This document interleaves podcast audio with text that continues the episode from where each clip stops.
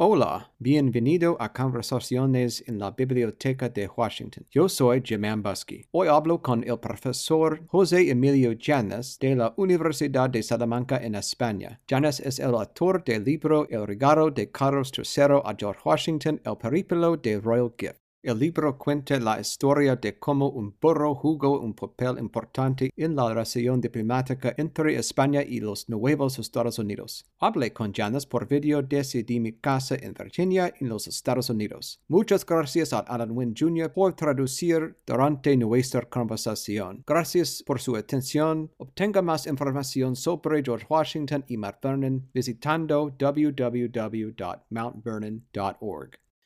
thought it would be helpful for the audience to have a foundation.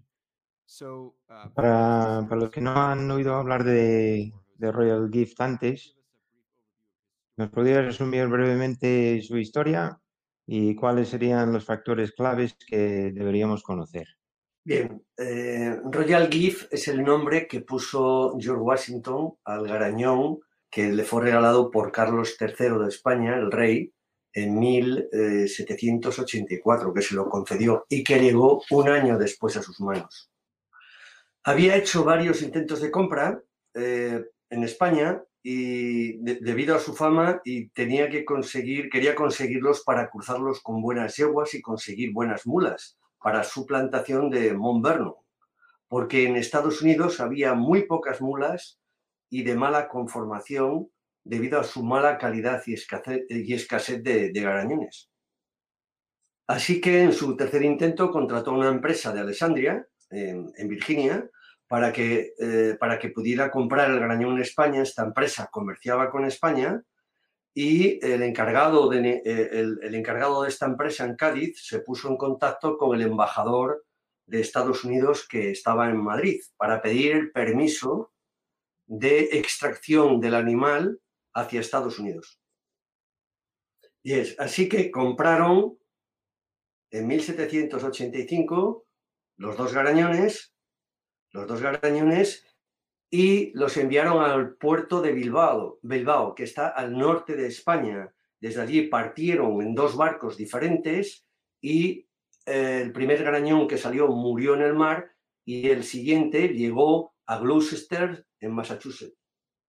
Cuando Washington se enteró que el garañón llegó, envió a un supervisor de, Mont Vernon para recogerlo a él y al guardián que iba con el garañón y, y llegó hasta Boston. Y desde allí pasaron por muchas ciudades camino al sur hacia Mont Vernon. Allí estuvo seis temporadas cubriendo incluso, la, incluso en tiempo eh, de cuando George Washington fue presidente de los Estados Unidos y finalmente en 1791 lo cedió por una temporada a, Carolina del Sur y allí murió después de unos años y un proceso grave. Dos cuestiones importantes a conocer, la época y las circunstancias y por supuesto la gran popularidad de George Washington. Well, that's really, really helpful. Thank you so much que muchas gracias, que cree que con esa información pues um, será muy útil para seguir más adelante con, con, la entrevista. ¿Cuándo empezaste a investigar sobre Royal Gift y qué es lo que te ha inspirado para escribir este libro? ¿Y eh, qué crees que faltaba en la historia de, de Royal Gift? Bueno, comencé siendo estudiante de veterinaria hace muchos años. Yo soy veterinario de formación y vi en un libro dos líneas sobre un regalo que hacía Carlos III, que hizo Carlos III a George Washington. Mi pasión por la historia y después en los años 90 pues comencé por primera vez a escribir a escribir mi primer artículo, eh, mi primer tema en un libro que, edité a finales de los años 90. Eh, regalé unos de mis libros a un gran etnólogo español, de animales de razas y él eh, a cambio me dio eh, una fotocopia de parte de la documentación que existía en el Archivo Histórico Nacional. Y después eh, pasaron muchos años y en el año 2014 recibí una llamada de Estados Unidos preguntándome por uno de mis artículos que funcionaba por Internet. Y ahí comenzó la vorágine. Considero que un libro es un viaje y que el periplo de Royal Gift nos llevó a un mundo perdido y que en, cualquier caso es necesario conocer lo que fuimos para entender lo que somos. Eso es muy importante. Eh, lo que faltaba en la historia era realmente que en Estados Unidos se había escrito muy poco, solo en citas y como una anécdota o como una cuestión curiosa. Así que además se tergiversaban muchas veces las cuestiones y bueno, pues era necesario esclarecerlo, ¿no? Esclarecer sobre todo eh, cuáles fueron las razones del regalo, cuáles fueron las circunstancias y desvelar al verdadero artífice, que no fue Carlos III, fue su secretario, su ministro principal y sobre todo desvelar el hecho diplomático y los personajes que intervinieron. Además, lo que faltaba fundamentalmente era una visión diferente de George Washington como gran propietario y como primer presidente después de los Estados Unidos. Sobre todo el día a día, en los años que estuvo la presidencia intentando eh, seguir con el control de Mount Vernon desde primero Nueva York y luego Filadelfia. Y su preocupación por lo que allí había, lo Royal Gift, por los arsenales y por tantísimas situaciones diferentes. ¿no? Esa era una cuestión importantísima. También la perspectiva de, las relaciones que tenía con los grandes personajes de la época y también porque creo que lo que he escrito es la verdadera historia de lo ocurrido para alcanzar un objetivo. Eh, el libro está escrito fundamentalmente para el público americano, por, ser George Washington uno de los grandes protagonistas. Eh, por cierto, mi editor en España, 12 Calles, sigue buscando un agente editorial en Estados Unidos que esté interesado en hacer una versión del libro en inglés. Eh, es una lástima que aún no sea una realidad porque contiene toda una gran historia desconocida e inédita en Estados Unidos sobre el gran personaje y padre de la patria que es George Washington. Además, para Jim, eh, partes del libro las escribí en California, porque tengo allí un hijo, a su mujer y a mis nietas.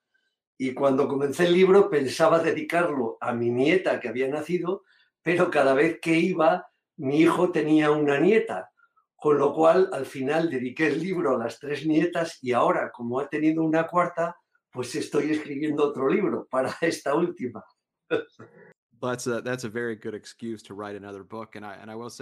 Dice que agradece que le hayas mandado una copia del libro que aunque no hable muy bien el español, pues sí, lo está intentando leer así poco a poco y lo está peinando mm, página por página y, que poco a poco pues le va encando el diente, pero sí, se, agradecería que, hubiera, ojalá encontremos a alguien para traducirlo al inglés porque sería mucho más fácil leerlo.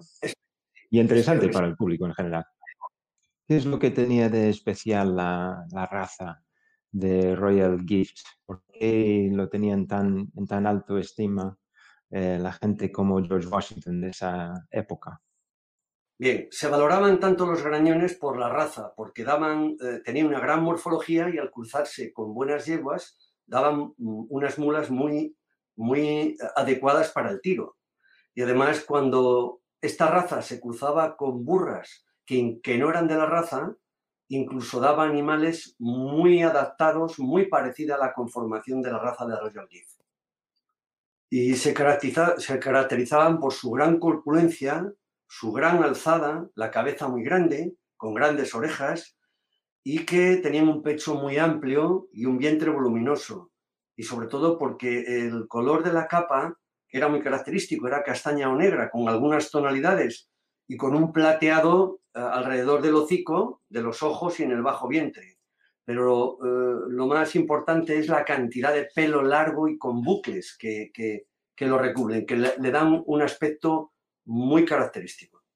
Oh, you mentioned that they were very highly prized for their agricultural work, and I'm also wondering. Okay, que, quería saber que si este particular, este, esta raza en particular, que si tiene algún lugar en lo que es la, la cultura popular de, de, España. Por ejemplo, me viene a la mente lo de Don Quijote, y si hay, pues, mm, algo en la, lo que es la cultura popular de España que, que podría representar este, este animal.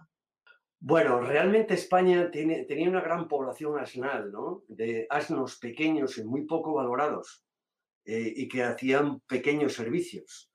Y otra población diferente, tres poblaciones diferentes, que se llamaban razas de raza Una de ellas era el asno zamorano y eran asnos dedicados a lo que acabamos de mencionar.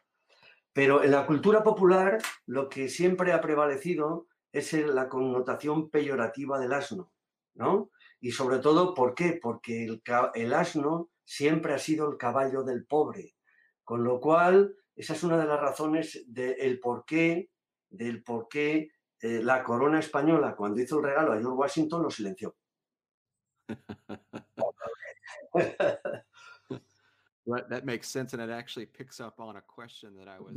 Una de las cosas fascinantes que él vio en el trabajo era que los garañones no podían salir de España sin el consentimiento del rey. ¿Por qué ese requerimiento? ¿Por qué requería la autorización del rey? Bien, de una manera muy resumida, eh, en España, desde mediados del siglo XIV, estaba prohibido sacar ganados vivos por tierra o por mar. Y los garañones estaban prohibidos, y las, eh, estaban prohibidos sacarlos desde el siglo XV, desde mediados del siglo XV, para proteger las razas del país y la economía del país. ¿De acuerdo? Así que si eh, esto iba dirigido sobre todo a las ciudades fronterizas y también a las justicias y a los alcaldes. Y si alguien cometía una infracción, lo que hacía era perder todos sus bienes porque se los confiscaba la corona. Así que el rey era el único que podía dar autorización para sacar eh, animales vivos de, España.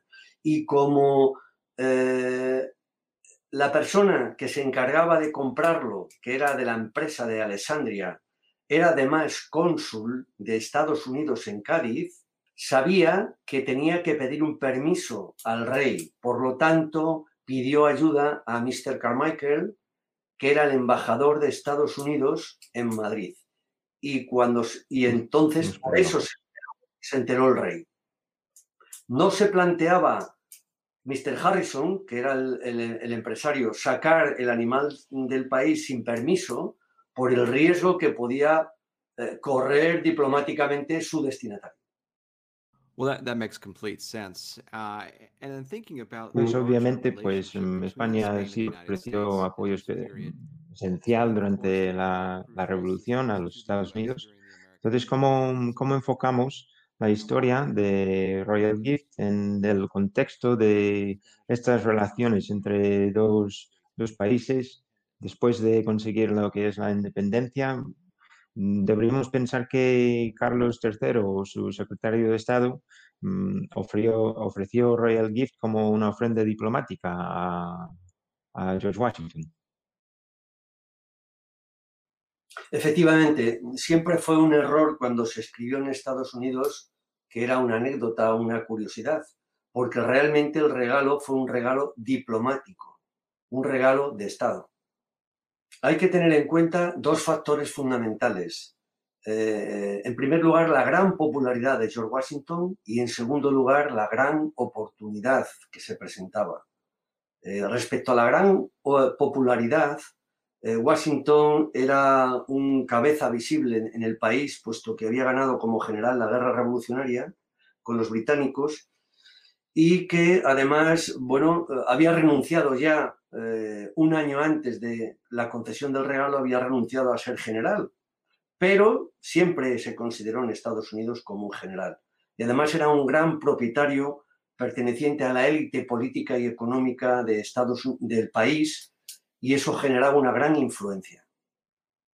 Eh, en segundo lugar, en segundo lugar es la, gran oportunidad que se presentaba. ¿no? Hay que tener en cuenta que como antecedentes España había entrado en guerra con Inglaterra eh, por separado de Estados Unidos, y que, pero desde el principio España había ayudado encubiertamente a los rebeldes, a los rebeldes eh, en la guerra revolucionaria para la independencia de las trece colonias. Y que eh, cuando se concedió el regalo hacía eh, un año que se había firmado el Tratado de Paz con Inglaterra, tanto los futuros Estados Unidos como España separadamente. Además, hay que tener en cuenta que el imperio español era muy extenso en Norteamérica, ¿vale? por ejemplo, tenía Nueva España, las Californias, eh, hasta Oregón y lo que era toda la, la Luisiana occidental, la antigua Luisiana, lo que hoy serían los ocho estados del medio y centro oeste de Estados Unidos. Es decir, mm, la, más de las dos terceras partes de lo que hoy son los actuales Estados Unidos era nominalmente de dominio español. Y una cuestión fundamental es que 1784 era un año clave para dirimir conflictos y había dos conflictos. Uno, eh, había que definir las fronteras de las Floridas occidental y oriental españolas y el otro conflicto era el conflicto de la navegabilidad del río Mississippi que España había cerrado a la navegabilidad unos meses antes de la concesión del regalo. Finalmente, eh, eh, George Washington era visto desde España como la cabeza visible de un país que no estaba organizado, porque era la Confederación de Estados Unidos desde 1781, con lo cual era, eh, por decirlo de alguna manera, la persona más importante, aunque no formaba parte de, la política de esa confederación. When Royal Gift arrived in the United States in 1785, what kind of reception did he receive? Oh, boom!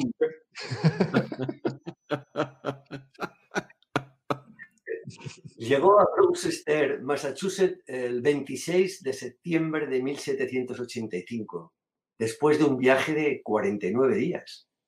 Eh, enseguida se difundió la noticia eh, por los periódicos y eh, apareció que un enorme ejemplar de burro, jamás visto en Estados Unidos, había sido regalado por el rey de España al general Washington.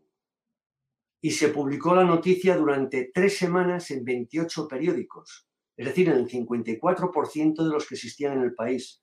En 20 ciudades, es decir, en el 60% de las que había, el 66% de las que había en Estados Unidos y en 9 de los 13 estados que se componían entonces Estados Unidos. Cuando eh, al lugar donde llegó y en todos los lugares de paso, tuvo muchísima expectación. En Boston, estuvo un mes, le hicieron una caricatura que apareció en un almanaque de 1786. Y a su paso por, por Nueva York y por Filadelfia hubo gran expectación también. Y cuando llegó a Mont se acercó mucha gente para que le enseñara el garañón, para que George Washington le enseñara el garañón.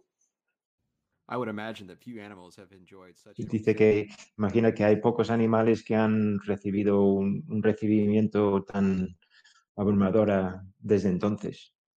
Eh, efectivamente, y es un, lo que hoy llamaríamos un bombazo informativo en toda regla en Estados Unidos. De, y no conozco ninguna cuestión en la historia que un animal haya sido recibido con, con, con tal bomba informativa y con tanto júbilo. Well, as, as people were coming to Mount Vernon to see this donkey, ¿Qué es lo que uh, tenía en mente George Washington con, con el intento de comprar este burro y al, al final, al recibir el burro, cuáles eran sus intenciones?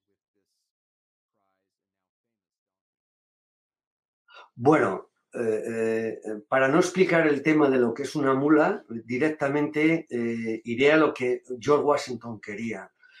lo que pretendía ni más ni menos era renovar, renovar la agricultura, revolucionar la agricultura. Él sabía que las mulas eran animales más eficientes que los caballos porque consumían con menos alimentos daban más trabajo, con lo cual tenían una mayor economía y además eran mucho más resistentes que, los caballos. Así que sabía que la mula revolucionaría estos trabajos y por lo tanto era un proyecto no solo que quería para él, sino quería para amplificarlo a todo el país.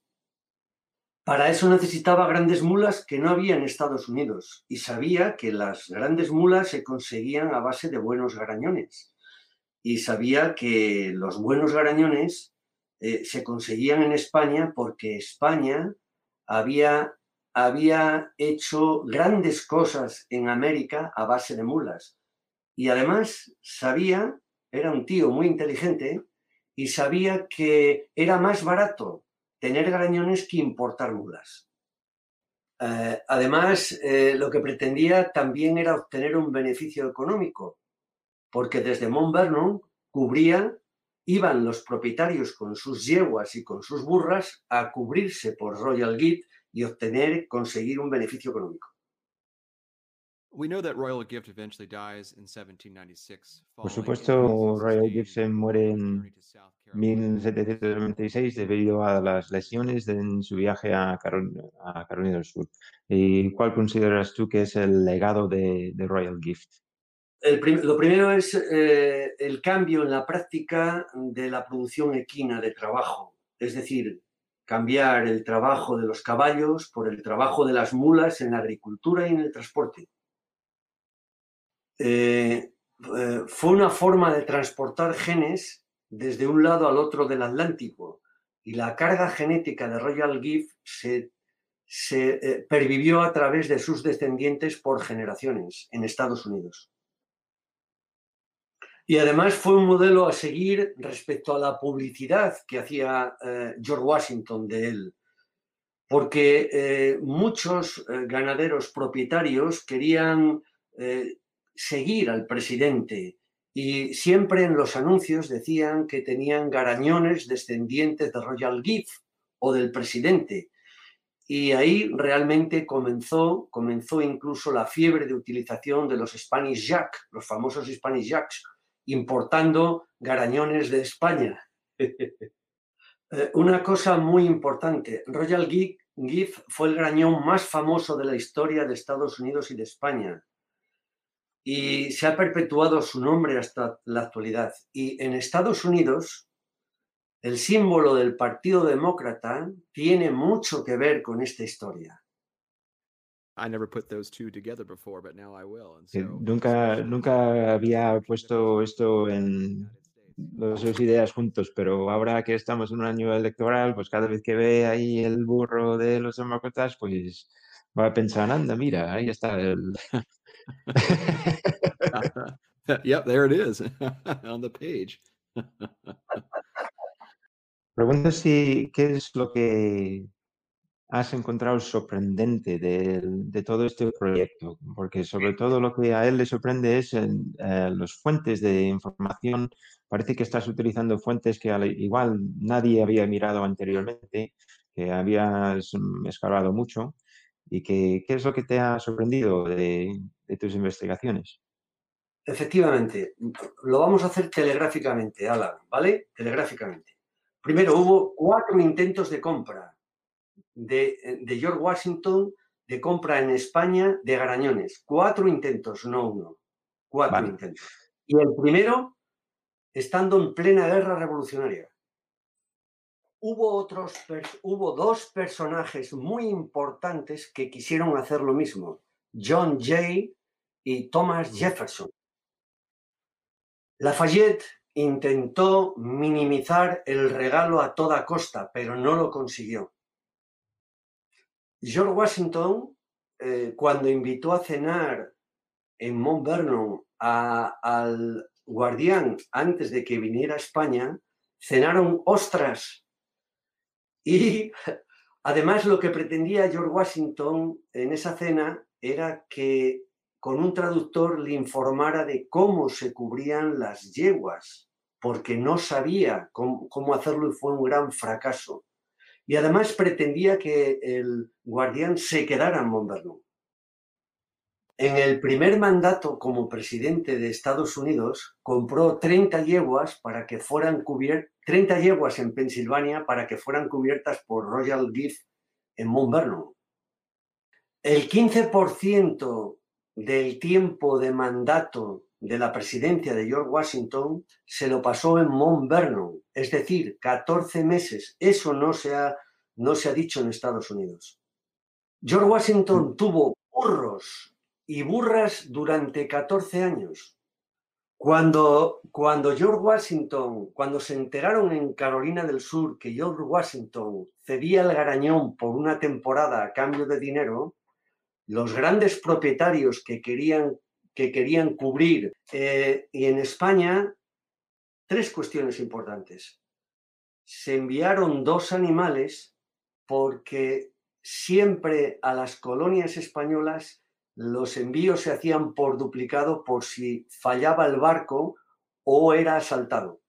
Finalmente, aquí he descubierto a una rama descendiente de el propietario de Royal Gift, que Alan los, los, los conoce, los ha visto. Wow, that's fascinating. That's pretty amazing. Yeah. yeah. Well, as, as a final question, and speaking of bridging the Pues que, como anécdota quería saber eso, que cómo nos habíamos conocido, que parece una historia interesante, que ya está enterado porque le mandé algo, pero si podría, si podríamos explicar un poco cómo nos conocimos y, y cuál fue mi, mi rol en, en el libro. Very, very well. Very, very well. Eh, oí, hablar, oí hablar de Alan en, en junio de 2007, cuando un amigo me dijo que si le acompañaba a tocar la gaita al Parador Nacional de Turismo porque tenía un amigo americano eh, allí y, y que se iba a casar. Así que nos vestimos con, con el traje de época y fuimos a la plaza del parador y nos preparamos para tocar. Y entonces apareció un yankee vestido con traje de época también, con bombachos, salió, puso una rodilla en tierra y desde la ventana apareció la novia y allí le declaró su amor al estilo de un don Juan español. Así que yo estaba alucinando mientras estaba tocando la gaita, pero estaba diciendo también, este tío es de los míos. Eh, Luego me enteré que se llamaba Alan, que tenía una academia en Zamora de mucho éxito, la Alan School English, y no lo volví a ver hasta siete años después, en 2014, cuando un buen día le dije al mismo amigo que, oye, quiero hablar con Alan y contarle un proyecto que tengo. Así que quedamos un día a tomar unas cervezas y le conté la historia y me quedé mirándole a la cara y, eh, yo pensaba, este tío estará pensando de mí que estoy majara. Pero le, propuse, le hice una propuesta y aceptó enseguida, inmediatamente. Y resulta que era de Alessandria, en Virginia. Es decir, en la misma ciudad, de la misma empresa que George Washington le había encargado la compra del garañón, de Royal Gift. Respecto a la ayuda, fue muy importante para, para el libro, porque eh, el libro se basa en buena medida en documentos en inglés. Y entonces eh, hizo un trabajo maravilloso, la verdad, eh, con las traducciones de, los textos originales que se encuentran en el libro traducidos al español y que a mí me interesaba mucho, sobre todo los matices, ¿no? Y lo hizo a la perfección, porque eh, a pesar de ser un inglés de finales del siglo XVIII, que es un inglés complicado. Y además tomamos muchas cervezas, ¿verdad? Juntos, hablamos mucho de Estados Unidos, de su historia, y aportó muy buenas ideas, muy buenas ideas que yo tomé nota de ellas. Eh, realmente fue un momento mágico y hoy me considero pues muy agraciado con, con la amistad de Alan. Well, it certainly seems like a great partnership and friendship, and it's produced a, a lovely book. I want to thank you both. Muchas gracias for joining us. Que si alguna vez andamos por ahí por Mount Vernon, tenemos- si vas a ver a los nietos o nietas y tal, pues em, visita obligatoria, ir a Mount Vernon a tomar una cervecita. Por supuesto que sí, Jim, por supuesto. Claro que Of sí. course. Of course. Yeah, it would be our pleasure. Very good. Well, take care, and we'll see you uh, hopefully soon. Hey, thank you so much, Jim. Muchas gracias.